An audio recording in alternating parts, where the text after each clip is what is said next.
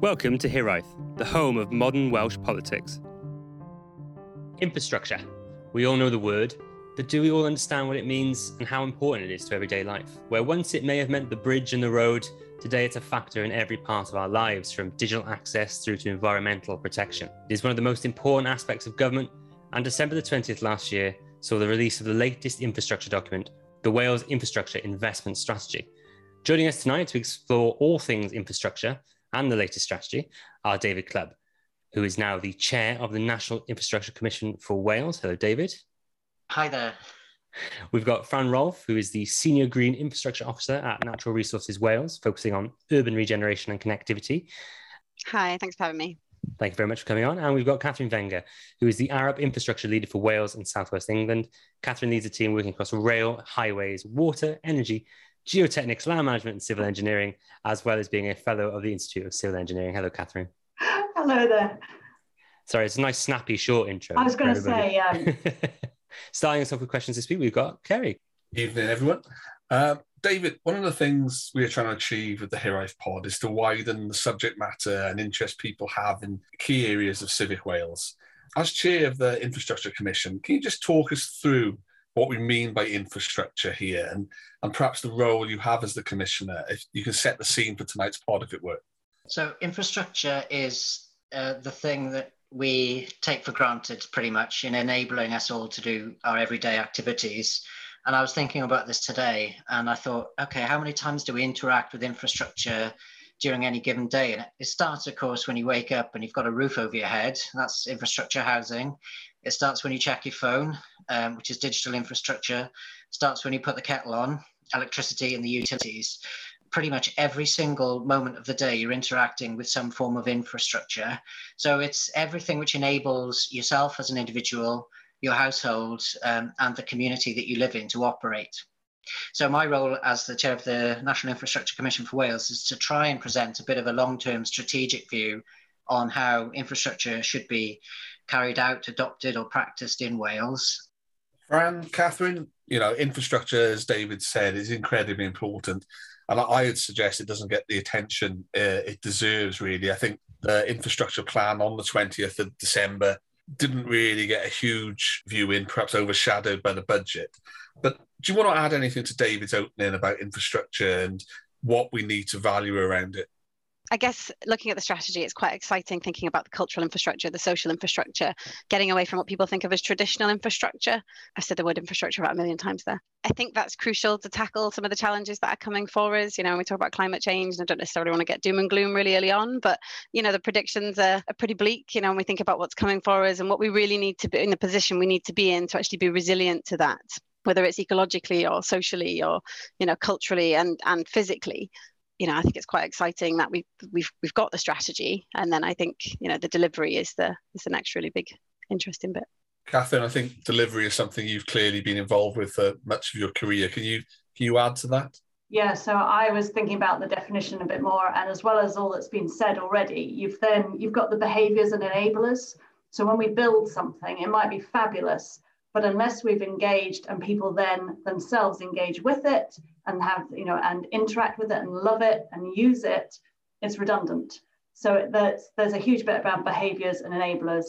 Another aspect then of infrastructure that I think um, we could add in is nature. Is there's there's the natural infrastructure. So we're not just doing this. It used to be very much that we construct infrastructure for ourselves, the humans on the planet. Well, now there's a huge drive to construct infrastructure that helps protect natural planet as well, and the, the value of biodiversity and all of that now is in becoming more and more recognized. So the infrastructure isn't just for us, it's for the whole of the planet. Yeah, but of course that natural infrastructure is also for us, not just for biodiversity. But I was really pleased actually in the, the new uh, Wales of Infrastructure Investment Strategy to see that biodiversity and green and blue infrastructure really has quite a central part to it. So, you know, kudos to Welsh Government for picking up on that. Yeah, and I guess I'd also add on to um, Catherine's point is looked after. We have all these amazing schemes, but actually, if you measured a scheme on its delivery and you actually measured it five years down the line, 20 years down the line, is it actually functioning because we've looked after it? So I think there's something that we really have to take home that message around, you know, it's the capital versus revenue, but it is, if we don't care for things, then it can't work for us. David wrote a really interesting article in the Welsh uh, news site Nation. So he said infrastructure investment programs must embody the value of social justice and move to eliminate the inequality in Wales. I think that's very clear, and it was very clear in the Welsh Government strategy as well. Can you talk us through a little bit more about how that happens in reality? So, thinking about a couple of projects we've been involved in recently, um, which might help bring this to life. So, one was about cycleways and accessibility to active transport, and looking at the barriers um, by gender on what might be the unexpected barriers to active transport. And another was a, an interesting review around um, journeys, and, and this, this came up not as a project, but just simply as a case study talking with apprentices about how they travel to work and have to take three different buses through three different um, networks and end up buying three tickets. So that whole piece around the need for integrated ticketing. So interestingly, we're not physically building anything. You know, the idea of infrastructure used to be that you physically build something. Actually, what needs to be built there is a ticketing system, nothing physical. So infrastructure is becoming processes and procedures and the way we operate not just what we build. So, whilst we're on the social justice uh, side of this argument, the Well-being of Future Generations Act is so important, at least on paper, to everything the Welsh government does. To what extent do you see that becoming a reality in practice in the way that the Welsh government acts as well when looking at infrastructure, David? I think they've done a pretty good job here, in fairness. And I wouldn't have said that about many Welsh Government documents, perhaps over the years. Like any large institution, I think that they have struggled to implement the Future Generations Act in ways that have actual meaning and value over the years since 2015. But there's been a, a, distinct improvement, a steady improvement in how they've tried to integrate it. And I would say that from perhaps a not a very auspicious start, they are now really demonstrating strong insights and understanding about what it means to integrate policies within a whole range of different suites of activities. And I think that that is considerably better actually than most other public bodies within Wales. And again, that's probably not something I would have said a few years back. So this is so tightly integrated. It talks about uh, depending on the four well-being outcomes of economic, social, cultural, and environmental. And you can see that all of the strategies, broadly speaking, have strong links to all of those. As you'll have seen from the blog piece that I wrote, I was really, really heartened and excited actually by the fact that they talk so much about social justice. Because in a country and in a world of generally increasing inequality, we can't just allow the poorest and most vulnerable in society to suffer the biggest consequences of pollution, of climate change, and all the rest of it. So when I'm thinking about long-term future of infrastructure, that social justice angle is really important because if it comes to issues of, for example, flooding, coastal flooding or river flooding, the people who are most able to move, who have assets, who have the wherewithal, they will probably move. And it's the people who are not able to move who will be left to pick up the pieces and to live in those communities. So our infrastructure should really represent the interests, I think, of the people who who suffer most and who are most at risk. And I think you can see within this infrastructure strategy significant elements of that um, philosophy coming in. The other interesting thing I think about it, which is also slightly aligned, was um, Rebecca Evans's intro. So she's the minister with responsibility, and her opening statement is: instead of thinking what infrastructure should we invest in, the question is what should investment in our infrastructure enable. So infrastructure is an enabling concept. Like Catherine said, it's not necessarily about building things. Maintenance is incredibly important, as Fran's already said as well. So what can we enable? What are we trying to enable? And how does that allow us to fulfill our obligations, not just to the Wellbeing of Future Generations Act, but also bearing in mind the overarching climate emergency and the nature emergency. So I think as a policy document, this for me is is pretty strong stuff. And I remember looking at Planning Policy Wales uh, when that came out about a year and a bit ago. And that was also another iteration along this road. So I think that Welsh Government is really getting to grips with how the Future Generations Act should be implemented. And that's why I was so excited to see this document. Catherine, obviously you work uh, on both sides of the border. Do you see any material difference as a consequence of the Act and how governments approach the way they design and implement infrastructure? Uh, it's a really good point because there is nothing like it in England. And I have described it to our English clients and they're quite, whoa, really? That really exists? That, that's really a thing?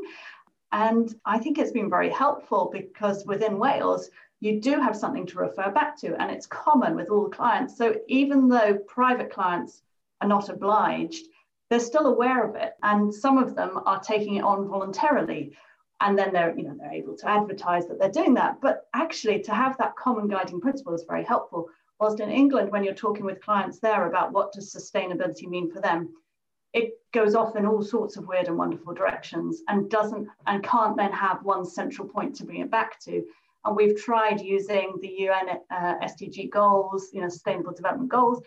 They are so far removed from some of the clients a reality that they, there's too and there's too many of them and they can't get to grips with it. So I think in Wales having something that's much more condensed and accessible and actually has the means as well as the ambitions is really helpful. So no, I've, I've shown it to my English clients, they've sort of been quite impressed. And it's not often that we get to do that and take something from here and, and you know, export it.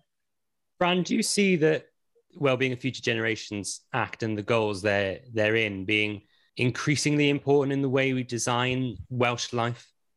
Absolutely. I mean, a really a really good example is the five ways of working so if you if you think about the involvement thread of that it doesn't say engage and it says doesn't say engage probably for a really particular reason because actually to truly involve someone you have to you know truly work with them and and, and i think when we're talking about social justice and inequalities the people who are the experts in social justice and inequality are the people who are living in those communities in those situations. And if we don't put in a concerted amount of effort to really engage with them to you know do outreach with them and learn and learn from them then we're then we're not really going to get it right either. So i think working in the public sector the five ways of working are really useful because sometimes when people are a bit blindsided by you know what they're trying to deliver and what they're trying to do and taking them back to that involved no we've got to stop. You've got to draw breath and you need to involve people um, because otherwise it, it, won't work i've done i think ian titherington did that in the in the um, uh, cardiff um, suds I've just completely and utterly forgot his name. Why have I forgotten his name? Ian Greener Grangetown. Greenock Grange Town. Thank you. Greener Grangetown. Yeah. So he, um, I think he said you engage as much as you can until people people just don't want you to talk to them anymore. But it but it is a really fair point. I think I, I bang on about involvement all the time because if we don't if we don't truly involve the communities who are who are actually the experts in this stuff, then we will miss the point and we'll miss the opportunity to get it right. It's I, interesting you mentioned the Greener Grangetown community involvement because that was a huge amount of time and yeah. all sorts of methods of trying to get out to a very diverse community. So, you know, that that was a big, big part of it. Um, yeah, so you're absolutely right. You can't underestimate how much time that will take. Yeah. Yeah, and I mean, it, and it, and it and it frightens some decision makers and planners and people trying to do projects. And when you're looking at things and you've got timescales, particularly if you've got annual budgets and you need to get the money out the door by March and it needs to be delivered. I mean, I have heard people say in in all sorts of different roles, oh, but there isn't time to do that. And it's like we, we have to make time. You know, if we do things in the spirit of the act, then actually that's what we really need to do. So yeah, I'm a big I'm a big fan of that. And I think going back to the um, social justice and inequality, there's a, a really nice example I think when we think about sort of the impact of infrastructure or poor infrastructure on people. So there's some a nice bit of research that came out. Mothers being exposed to a combination of stress and air pollution in the second trimester of pregnancy. They're more, much more likely to have a baby who goes on to develop a chronic respiratory problem like asthma. And then if you combine that with the stress of living in a low, low income whilst pregnant, um, so obviously that ups your stress. And also often people who live in places with poor air quality and pollution are people who are living in, you know, low income neighborhoods so all that together creates a person who's not even been born and they're already you know starting off with health inequalities. You know we've, we've got to get this right. You know it's really important. If what's in the strategy is you know is we really want to do, make it happen then that's really important. So i so i am really excited about social um, justice inequalities being being kind of really important in it.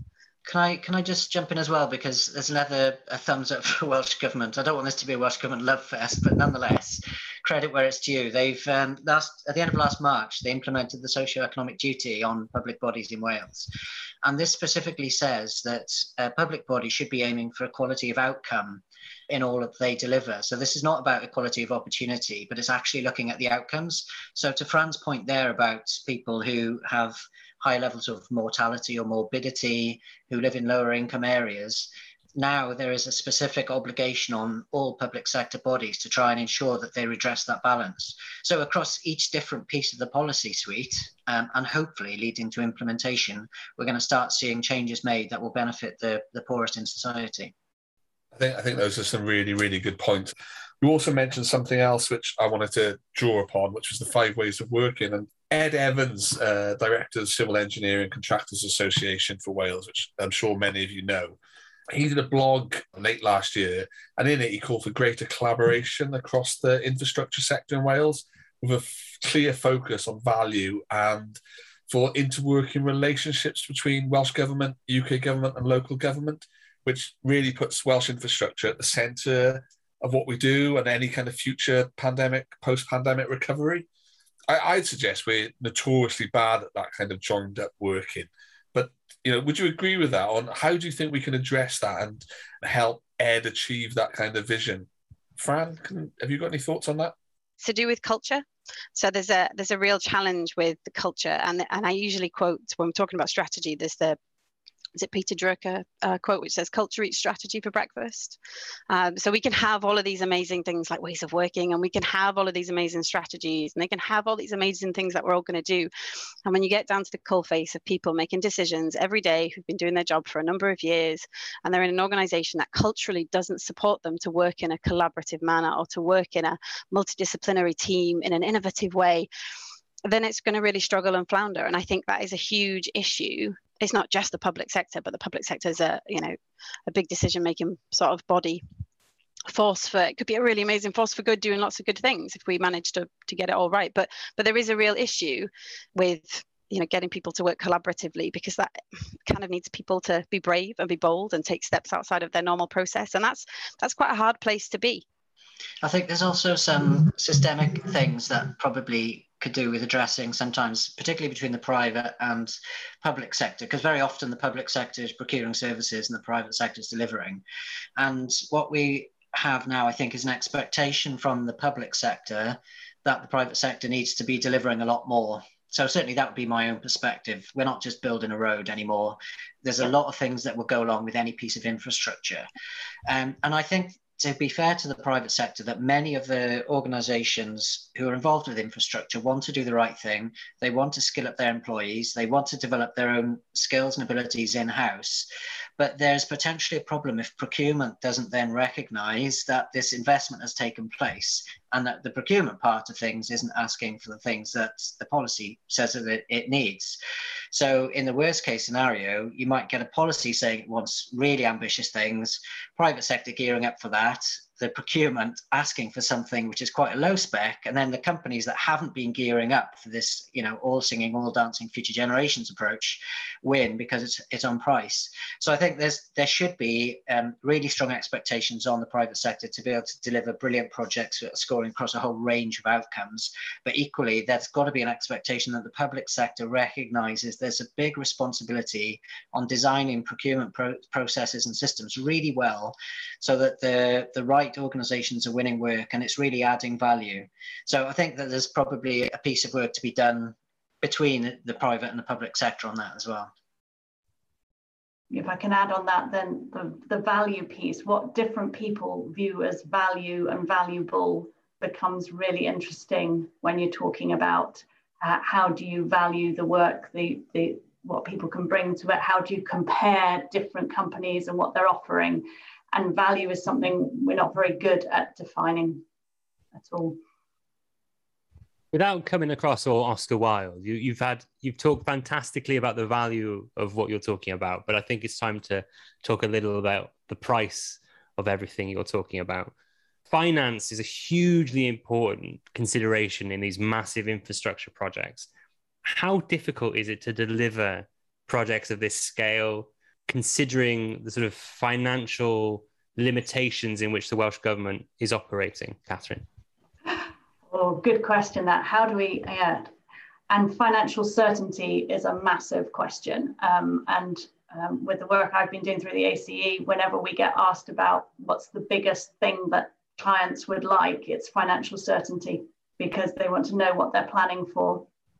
And, it, and it's tough. It is tough because things change and projects do vary as they go through. And I think the their clarity and risk and being open to talk about risk very, very early on. I don't think we have the discussions openly enough about the risks and the unknowns because everybody starts a project incredibly optimistic. They've probably had to go through a competitive procurement to get there. So they've taken the best possible view of the risks and then the risks might well materialize further down. So I think we have to be a lot more honest in our discussion around risk and risk mitigation and who holds which risk. David, do you want to add anything in there? One of the things that I hope that an infrastructure commission can bring is something that starts charting out long-term issues and strategies that help reduce risk and um, reduce errors in the long term. Certainly, if you look globally, there's probably about 15 examples of infrastructure commissions around the world, and that seems to be the defining reason for each one of them. Because typically, Welsh, uh, Welsh Government, for example, will have a three year financial window, UK Government will have a bit longer, but nonetheless, it's still in relatively short term burst of capital. And that's a really poor lens for looking at infrastructure, which we hope will last 50 or 100 years. So this is the idea, I think, behind the Infrastructure Commission. And I'm optimistic to, to say that um, we should be helping to generate some of that long-term vision around a couple of um, select areas. And let's see how we do over the next couple of years. But yeah, it's a long-term piece, and we've just got to accept that some things um, won't be perfect through the shorter term. If I could add something to that, so outcome-based projects are really interesting because if you can define clearly the outcome you want from a project rather than the output. So rather than being really prescriptive about exactly what you want to build, but instead the clients can describe the outcome they would like to be different as a result, we then can help them in that creative process of coming up with lots and lots of ideas about how you might get to that outcome, which might be building something, it might not be, it might be a blend of the two. So, you know, you look at um, projects we've done for water companies, for Welsh Water in particular, and when we understand what the outcome is, they want to improve bathing waters, for example, then rather than traditionally we would have built massive storage, instead we're going way upstream and doing catchment management work with communities way, way upstream, because that still realizes the same outcome. And the cost is hugely different, much more beneficial, and you've also got community benefits and lovely social benefit, then you're really great plus plus pluses. And that's because we understood the outcome and, and they had described the outcome in such a way that we could be really creative around it rather than giving us the shopping list of outputs. And that was a real aha moment when we started talking in terms of outcomes, not outputs. And that unlocked a whole new way of thinking, which in itself brought financial benefit and the plus pluses which are the exciting bits as well. So I'd love to see more of that, more outcome based and less output based.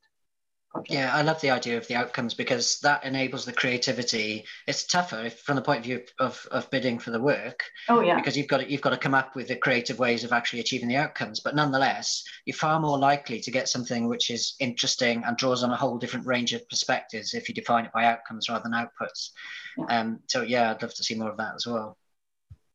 I think that was what was kind of exciting. Sorry, I was going to say I thought that was exciting in the strategy. It felt like it was moving from outputs to outcome focused, and that's once we can get there, then we can start thinking about the functionality of it rather than it being limited by someone's imagination, essentially.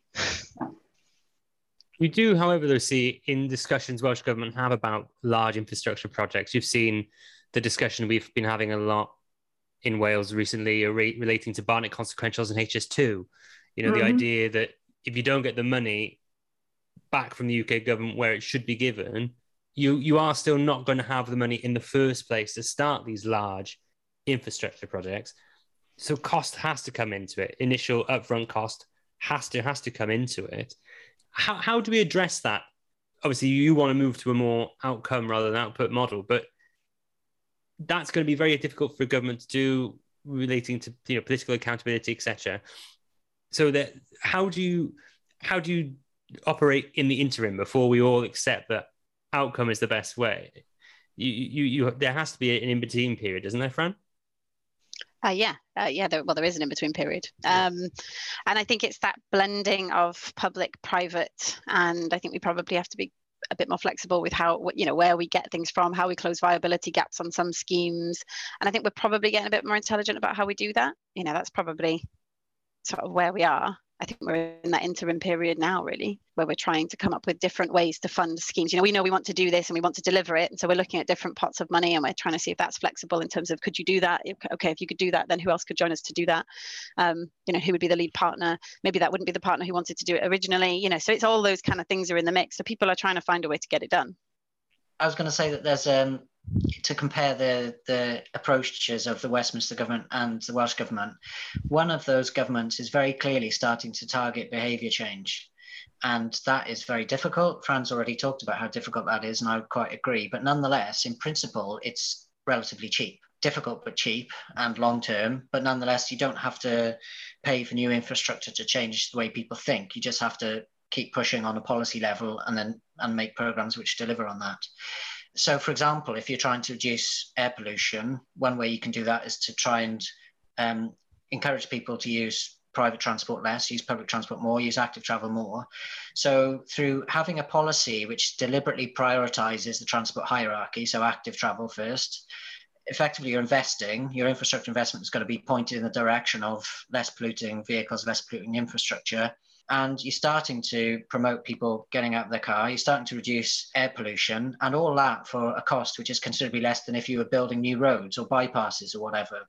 So I'm not saying that this is a, a, flawless approach. Clearly, it's going to be quite tricky, and it's still, I think, very early to tell what the difference is between infrastructure in Wales and, and infrastructure in the rest of the UK. But nonetheless, I think there's a, an interesting direction of travel and it may be that in 10 years we turn around and say, okay, yeah, that actually worked. And even though there wasn't the, the money to do big capital projects, there was another approach that worked because we had the strategic um, future generations approach, because there was a political decision not to build more bypasses or roads or whatever. And because that money then went towards lower cost projects, but projects which made a, a, a greater difference locally. So some of this conversation is about what we we hope what we expect to achieve, even in the absence of as much funding as we would like. But taking that long term strategic view might well help us to get those outcomes.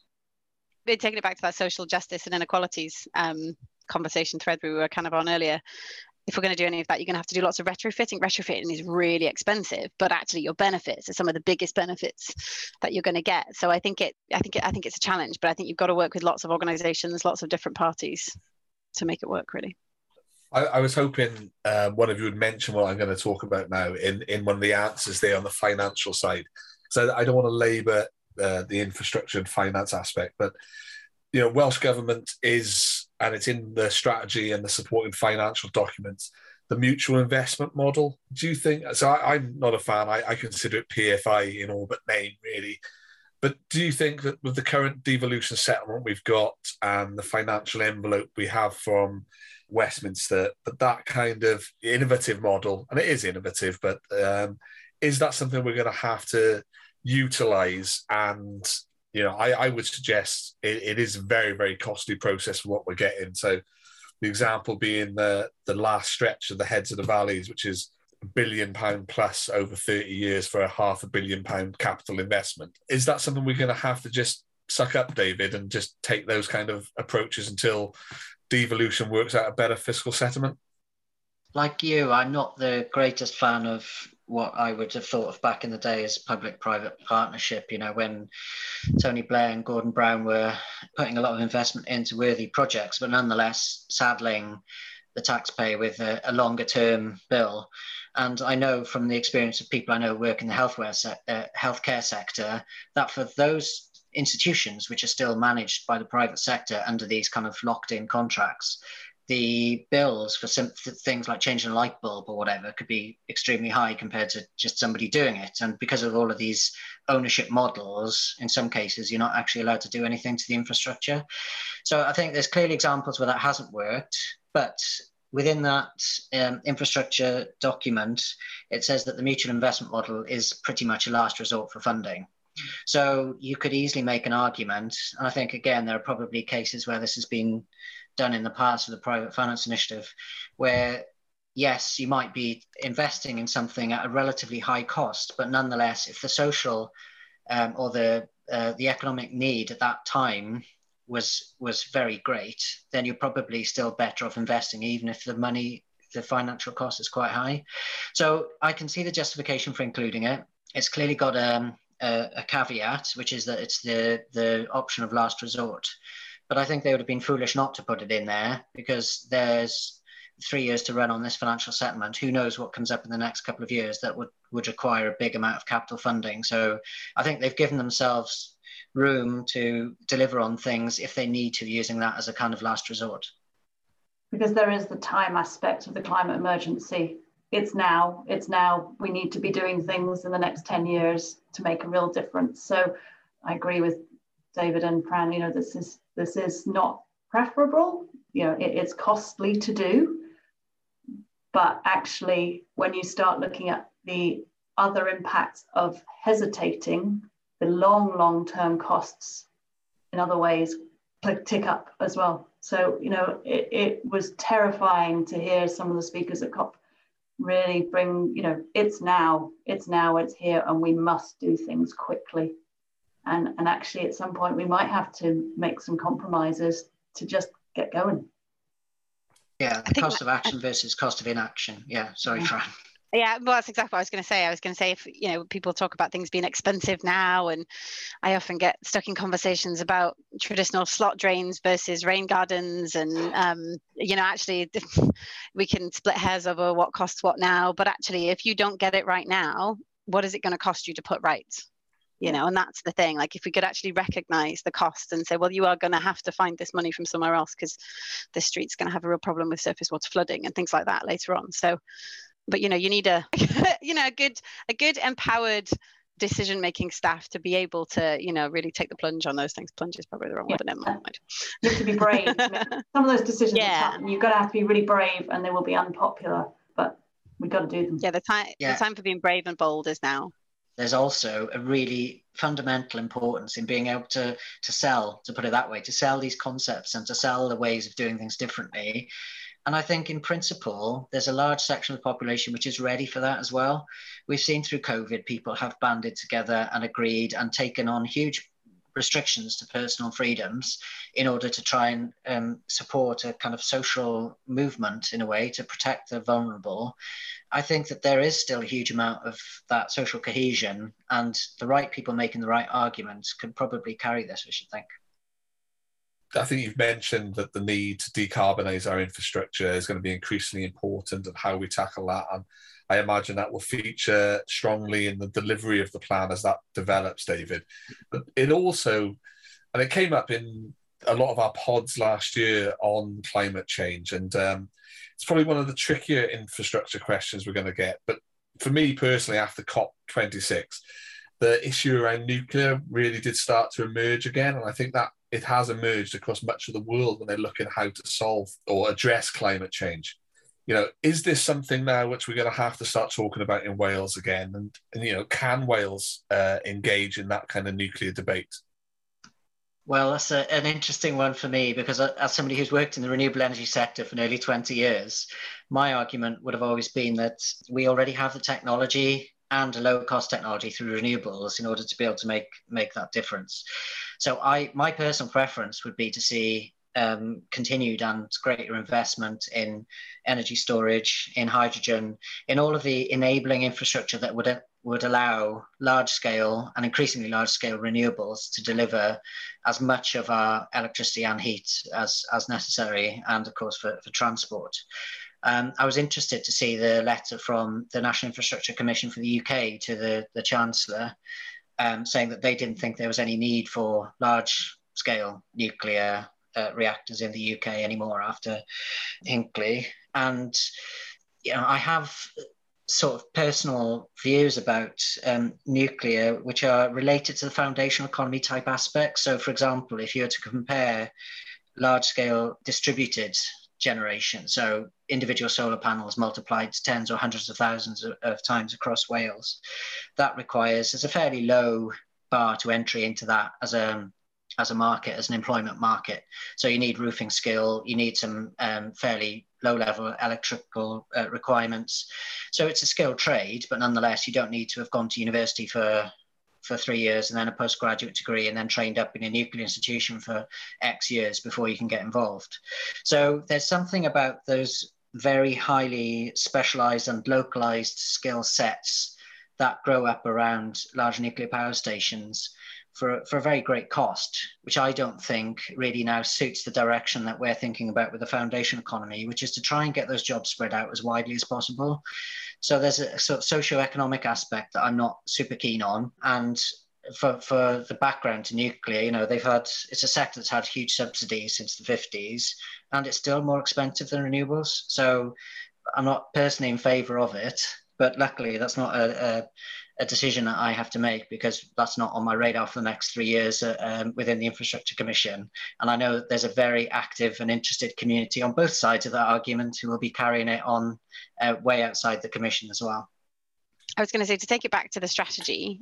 I think there was a there's a the section on um, economic well-being and business support to deliver a vision of an inclusive and green economy. And I guess if we're thinking about, uh, you know, leading on from what David was saying around jobs and around, um, well, going back to social justice and how people can engage with things like that, then I think really it sounds like renewables would fit the bill more for that as a as a as a regulator there's a whole process that people have to go through and businesses have to go through to kind of to do all of that stuff. When we're thinking about the circular economy obviously if you think of the waste streams and things like that i think it's i think it's really complicated and complex.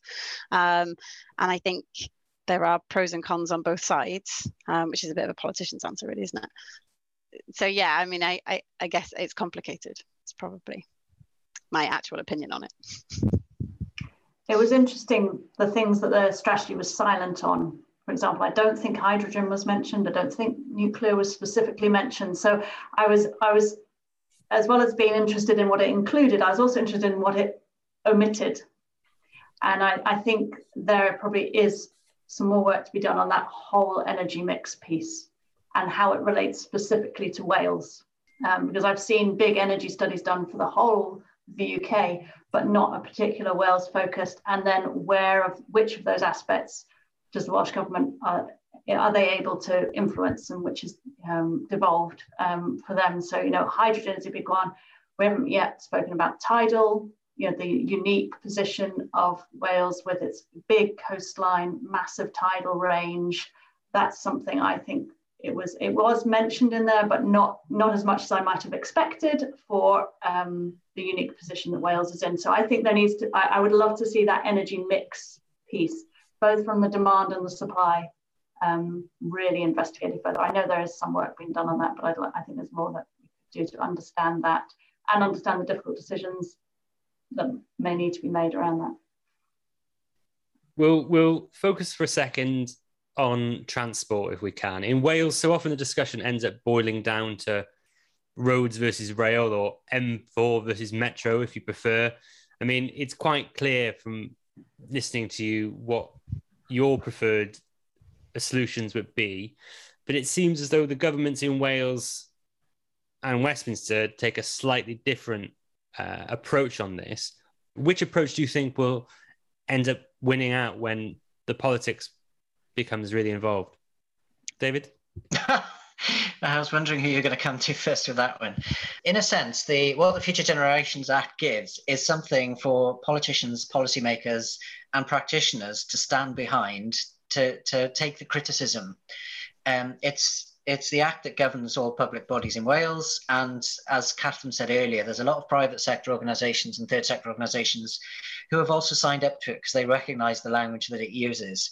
And I think if you, um, as a policymaker, just say, well, we're, we're governed by the act, we're bound by the act, the obvious logical outcome of following that act means that we have no option but to support active travel at the expense potentially of new roads. Well, you know that is clear it's not really a debate to be had about that in my opinion. I think there is a debate about new new versus better maintained. And i again i think within that strategy there's definitely now a leaning more towards spending more on on revenue on maintenance which i think is a good thing because we will almost certainly need to not just maintain but change our existing infrastructure to take account of um, of climate change and, and other social changes. But yeah, on the transport, I, I, think there's a huge amount to be said for active travel. One of the things that I found was quite interesting that was pointed out to me by somebody I know who's uh, who's an engineer he said, well, there's nothing in that about personal mobility, so electric scooters and stuff like that. I mean, apparently it's still illegal to, to ride an electric scooter on the road, but uh, if anybody who lives in Cardiff stands around for more than about eight seconds, you will see a whole fleet of them go by you. So you know, the South Wales Constabulary could spend their whole time just arresting people on scooters and still wouldn't clear the roads. So there's clearly something there which has taken hold demographically, socioeconomically. It's providing a really big need. The technology is developing at a really fast pace, and yet there's a complete absence of uh, some sort of policy measure or an even acknowledgement that this is going to be a, a, policy issue. So I think there's there's a lot of catching up that needs to be done politically, perhaps, and also on the policy side with things like that. But for me, that's hugely encouraging. In principle, I think it can be a very low impact way to to travel and to support people um, to get around. But it has to be done right. And at the moment, I have just a fear that there's going to be incidents where people are killed or people have collisions in an unregulated way, and then that whole thing blows up. So I'd, I'd, I'd like to see a lot more activity taking place on the policy side of that. And don't think I've got away from the political question for, for Catherine or, or Fran. Yeah. Catherine, what, what's your view on how the different government's approaches will uh, will impact the way we design infrastructure in, in, in both of these countries? Yeah, so I was going to go back to the roads piece there. Actually, I think um, was really interesting when the Welsh government, you know, stopped all the road schemes, and I and I understand the need to stop and think. is quite a, a black and white, quite binary reaction because not all roads are bad. And when we think about the, the way that roads can act as a catalyst for you know, social regeneration, for access to jobs, you know, there, there are points of view which can bring in the benefits. So again, it gets back to this really trying to weigh it up, which is really hard to do. So sometimes we are going to need to build new things. Sometimes we're going to need to maintain. And I would like to see us talking more then about the catalysts for what could um, different, all sorts of types of infrastructure help with, rather than a very binary, all roads are bad, because um, there, there, must be points of view where we, we need the roads for the electric scooters, for the bicycles, you know, so, so roads in themselves aren't the bad thing. What is it that the road might be enabling that you wish to avoid? So how do you then work with that? So I think there's something much more nuanced than just saying roads are bad. But the um, adaptability piece so how do we build something that is adaptable for future needs um, is, is big there. So you were looking ahead to how the different governments treat road schemes. It's very interesting um, how many of the english schemes have recently been stopped due to challenges about from, from based upon climate change and you know have they looked at all the impacts there so there is a requirement, interestingly, there to for national highways in England that they're having to be uh, a lot harder on themselves in terms of assessing the benefits of projects. And that's probably a good place to be. Now, that's what we're talking about. We want projects that have the multiple benefits that can therefore justify their existence. Uh, so it's happening both sides of the border, but in different ways. Uh, in one the government has voluntarily stopped, and in the other, schemes are being stopped by uh, protest groups and by challenges. Um, but the outcome should be the same for both of them, and that we think a lot harder about what the schemes are, why we're doing it, and why we're spending the money in that way. There's a, a review panel which is actually going to take the decision, I think, or make recommendations to the minister on on which roads should go ahead and which should be paused or or stopped completely. Yeah, so it's, not, it's not quite yeah, so there's a moratorium for now. Yeah, you're right, but um, I don't think that that means all those roads won't be completed. It's a, it's a break for now. Correct. Yeah. There's an interesting uh, question here, really, which is relating to the Hendy review on union union connectivity.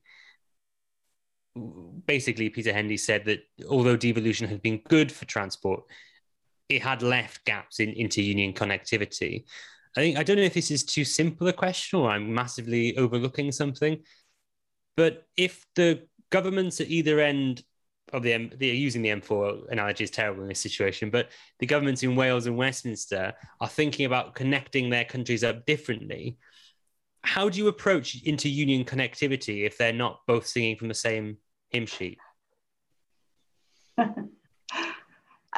well, it's something for the politicians to hash out, really, isn't it? Because I think it's really difficult. Um, and I think for those communities, particularly on the borders, I think for them, you know, there's there's some real crucial challenges where I think you know if the jigsaw pieces don't mix match together, then that actually makes life really hard. And then in you know the infrastructure is not working for them on either side, and I, and I don't think that's okay. And then we, we think about economic growth and everything else or even just you know from a point of view of you know I'm, I'm based in swansea encouraging investment over you know to use the m4 encouraging investment over the bridge is hard enough then getting it past cardiff and getting it you know getting it all the way over here is is hard so if we if we make that harder by these things not not matching up, then then there is a, a, a challenge there to overcome.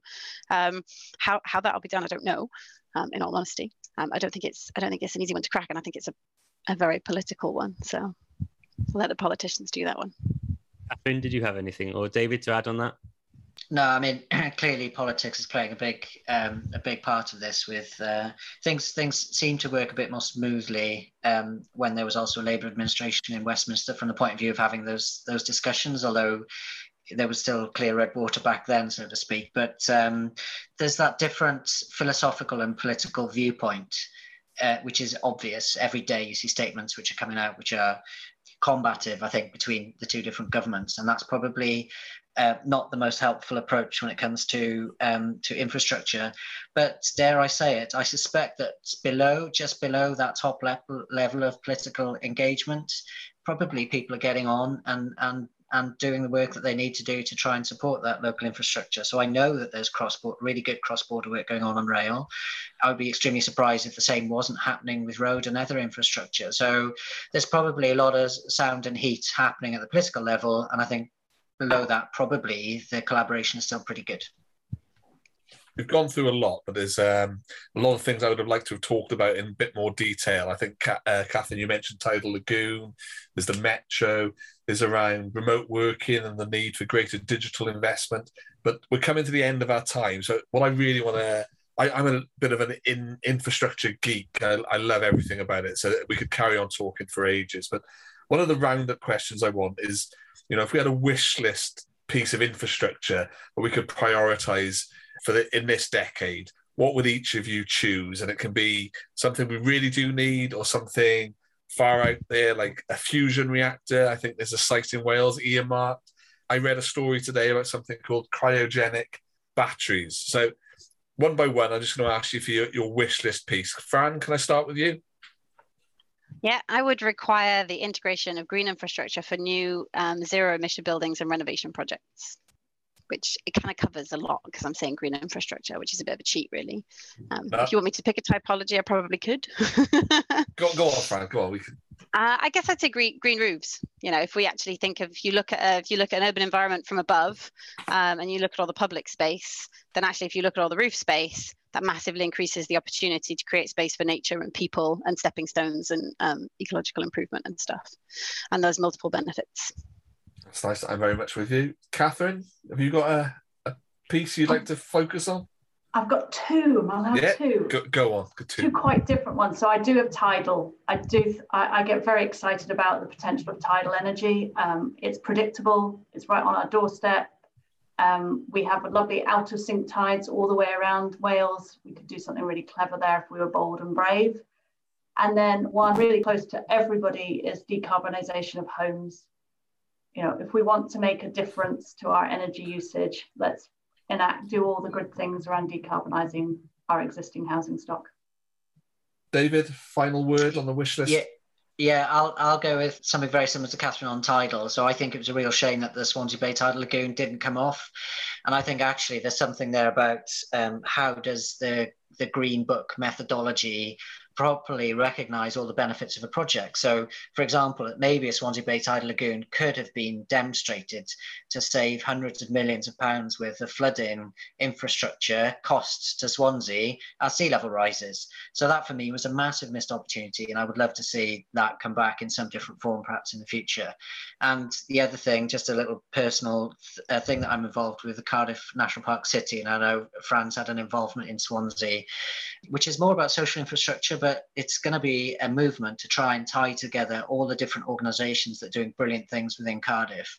And I think, it, you know, when and if people see things happening locally and are empowered to make changes in their own street and in their own garden and to make those connections, I think that's part of what we're talking about, which is low cost, brilliant green infrastructure, which makes a difference in, in people's everyday lives. Can, can I can I add something? I want my second one. so my second one um, is not is not a thing um, as such, but it's it's better conversations. So like the Swansea Tidal Lagoon is a really good example.